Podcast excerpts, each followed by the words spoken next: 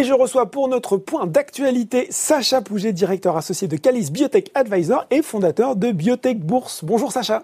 Bonjour Laurent. Alors, vous êtes sur le plateau, on va bien sûr parler des biotech, des biotech et de l'épidémie de Covid dix-neuf. On en a beaucoup parlé depuis le début de l'année. On voit que l'épidémie a eu une influence sur le cours des principales biotech, notamment cotées à Paris. Mais vous, vous avez fait plus que le remarquer. Euh, vous avez euh, modélisé euh, des indices, construisez, construisez des indices pour suivre justement le comportement boursier des valeurs des biotech françaises, notamment depuis le début de l'année. Qu'est-ce qu'on constate aujourd'hui à l'examen de ces indices ?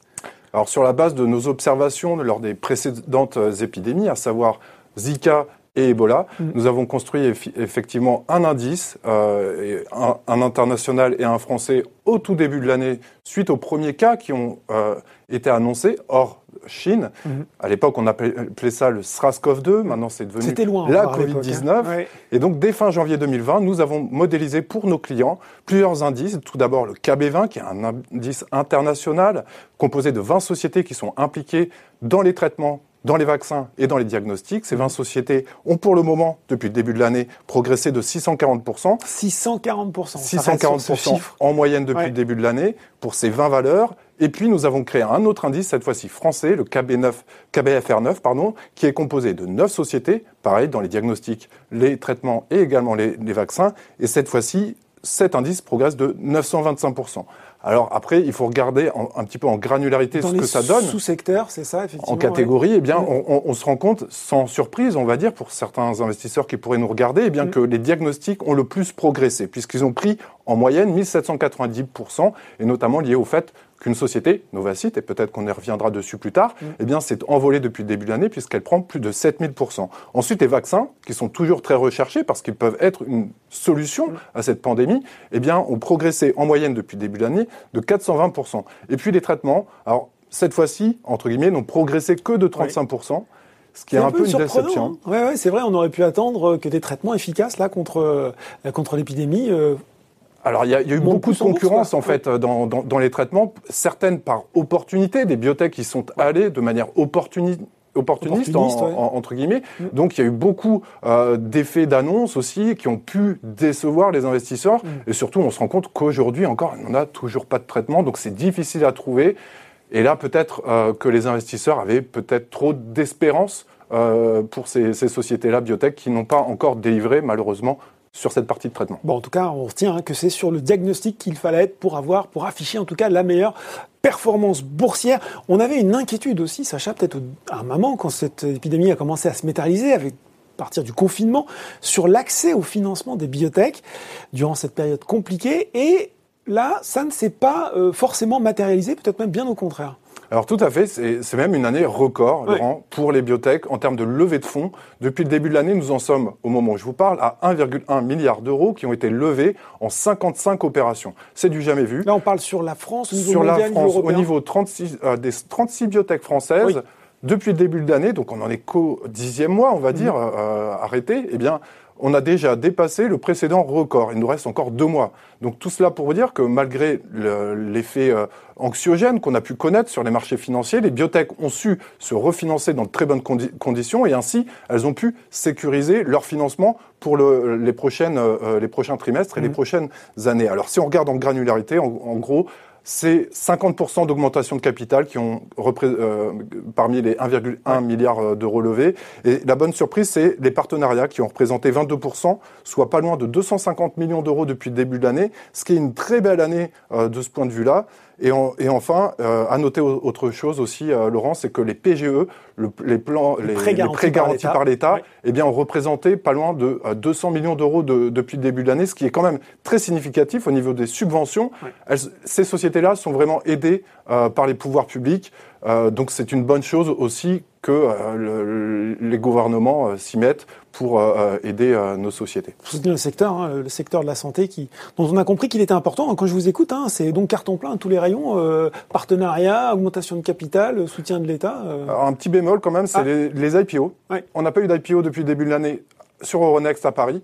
Euh, ah, pas dans nous, le secteur en tout cas. Bah, pas dans le secteur, minutes, pardon, ouais. dans les, dans, oui, dans les biotech. Mmh. Et pareil qu'en deux mille dix-neuf, alors que lorsqu'on regarde un petit peu en dehors de la France, eh bien, on se rend compte qu'en Europe, il y a eu dix I P O. Mmh. Alors, un petit bémol là aussi, c'est quatre, dont quatre euh, au Nasdaq. Mmh. Donc, euh, mais rien à voir avec les trente-trois I P O qui ont lieu en biotech en Asie et surtout les soixante-douze I P O euh, aux États-Unis, où quatorze milliards de, de dollars ont été levés. Donc, on n'est pas du tout dans les mêmes proportions de ce point de vue-là sur les introductions en bourse, malgré un contexte qui était favorable bon, en Europe. C'est vrai que les États-Unis affichent toujours un dynamisme incroyable.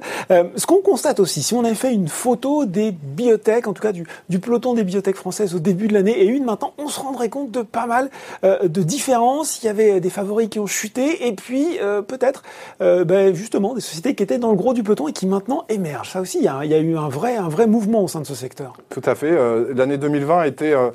Eh bien, marqué par un bouleversement au niveau de la hiérarchie. Euh, c'est vrai qu'on avait les indéboulonnables, entre guillemets, Genfit et D B V, qui depuis plusieurs années trustaient le, le haut du classement des valorisations les plus élevées sur la Bourse de Paris en biotech. Et maintenant, eh bien, suite à, leur, à des déceptions depuis le début de l'année, ces sociétés-là ont été vraiment reléguées dans le milieu de tableau, on va dire, alors que face à cela, de nouvelles juste, sociétés coupe, ont émergé. Euh, Sacha, euh, on enregistre lundi, hein, et aujourd'hui, il y a une formidable accélération du cours de D B V, puisqu'ils ont une, une demande d'autorisation sur le marché européen. Voilà. Donc tout cela évolue euh, rapidement, ouais. Vous avez raison de le souligner, c'est la biotech, tout n'est jamais euh, figé, figé, on va dire, et euh, pour le coup, ce qui est quand même remarquable, c'est qu'on on avait une société qui s'appelle Novacyt en début d'année, qui mmh. représentait zéro virgule deux pour cent de la valorisation totale des biotech françaises, mmh. aujourd'hui qui représente pas loin de seize pour cent. Donc c'est dire aussi le changement d'hégémonie, elle est devenue, Novacyt, la plus grosse biotech française, devant Selectis, et devant euh, Valneva. Donc on a eu un, un bouleversement cette année, véritablement, euh, des euh, plus grosses valorisations euh, boursières euh, françaises,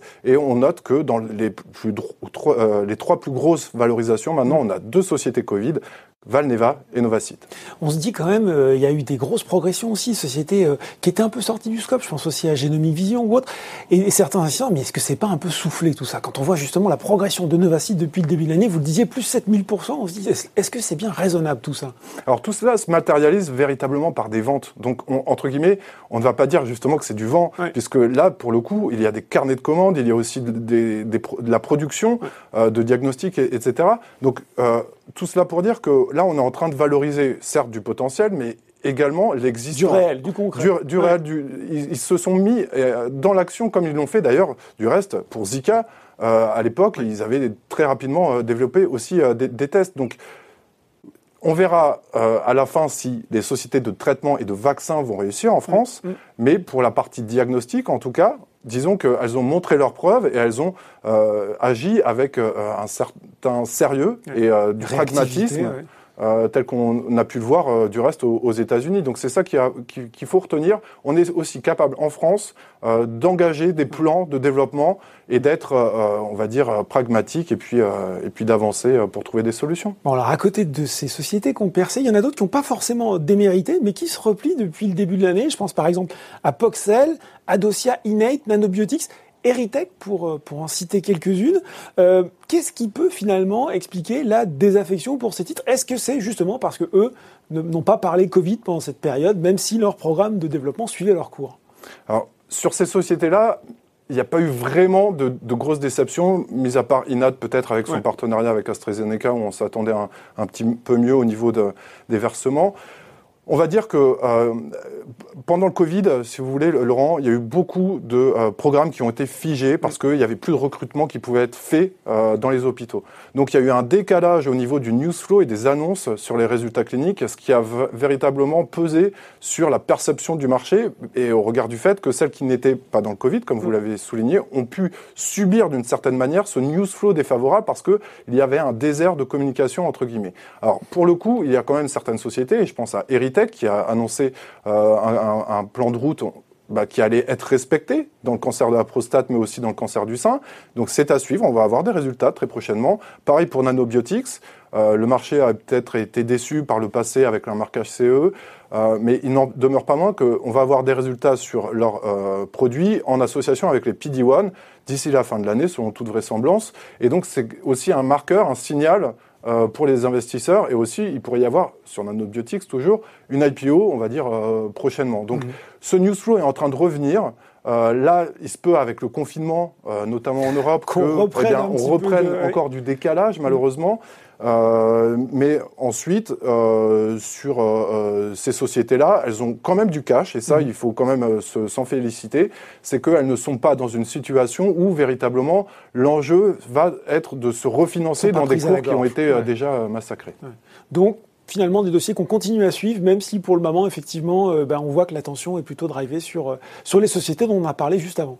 Sur le, le marché est focalisé véritablement, et on l'a vu encore euh, au mois d'octobre, ouais. hein, les sociétés qui ont le plus progressé, notamment euh, na, euh, Biophytis par exemple, eh bien, sont des sociétés qui, sont, euh, spéc- euh, qui ont des programmes vraiment dans, euh, dans le, la Covid. Alors, il faut quand même vérifier... Euh, tout ce que font les sociétés et si le plan initial, euh, la feuille de route est, est, est tenue. Est tenue. Ouais. Euh, mais en tout cas, pour le moment, il n'y a pas eu véritablement de déception sur les sociétés qui sont dans la Covid, mais elles n'ont pas aussi beaucoup euh, annoncé de résultats. Donc, il va falloir peut-être euh, regarder ça ouais. avec des yeux, on va dire... Euh, critiques. Critiques, ouais. et, et puis euh, y aller peut-être euh, par sélectivité. Ouais. Ah, très bien. Merci beaucoup, Sacha. Vous reviendrez en parler avec nous dans les mois qui viennent, voir un peu comment tout cela évolue. Avec grand plaisir. Merci, Laurent. Tout de suite dans le journal des biotech, c'est l'interview.